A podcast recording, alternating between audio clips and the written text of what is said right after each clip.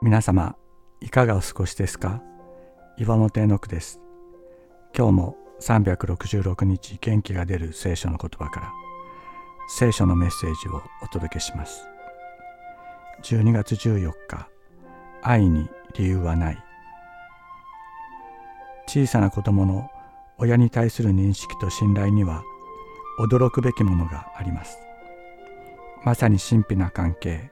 これが親子の関係です。子供は親が自分の親であることを信じて疑いません。自分に必要な食物を与え衣服を着せ危険から守ってくれる。小さな子供は親が自分を体の一部のように愛し保護してくれることを理屈なしに知っています。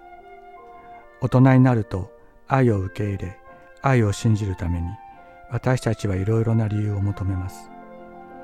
愛するための理由愛されるための理由を求めるようになるのです。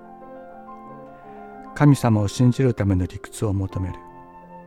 しかし愛の理由と理屈を求めるときに愛は死にます。愛は思考の対象ではなく理由なしに人を生かす命だからです。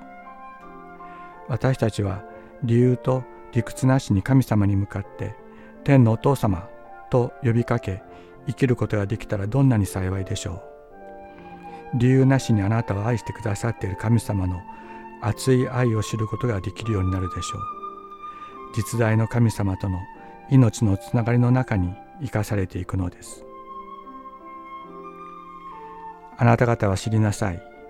一体どれほどの愛を父が私たちに賜って私たちが神の子と呼ばれるようにしてくれたことか。そして今現に私たちは神の子なのである。ヨハネの第一の手紙3章1節。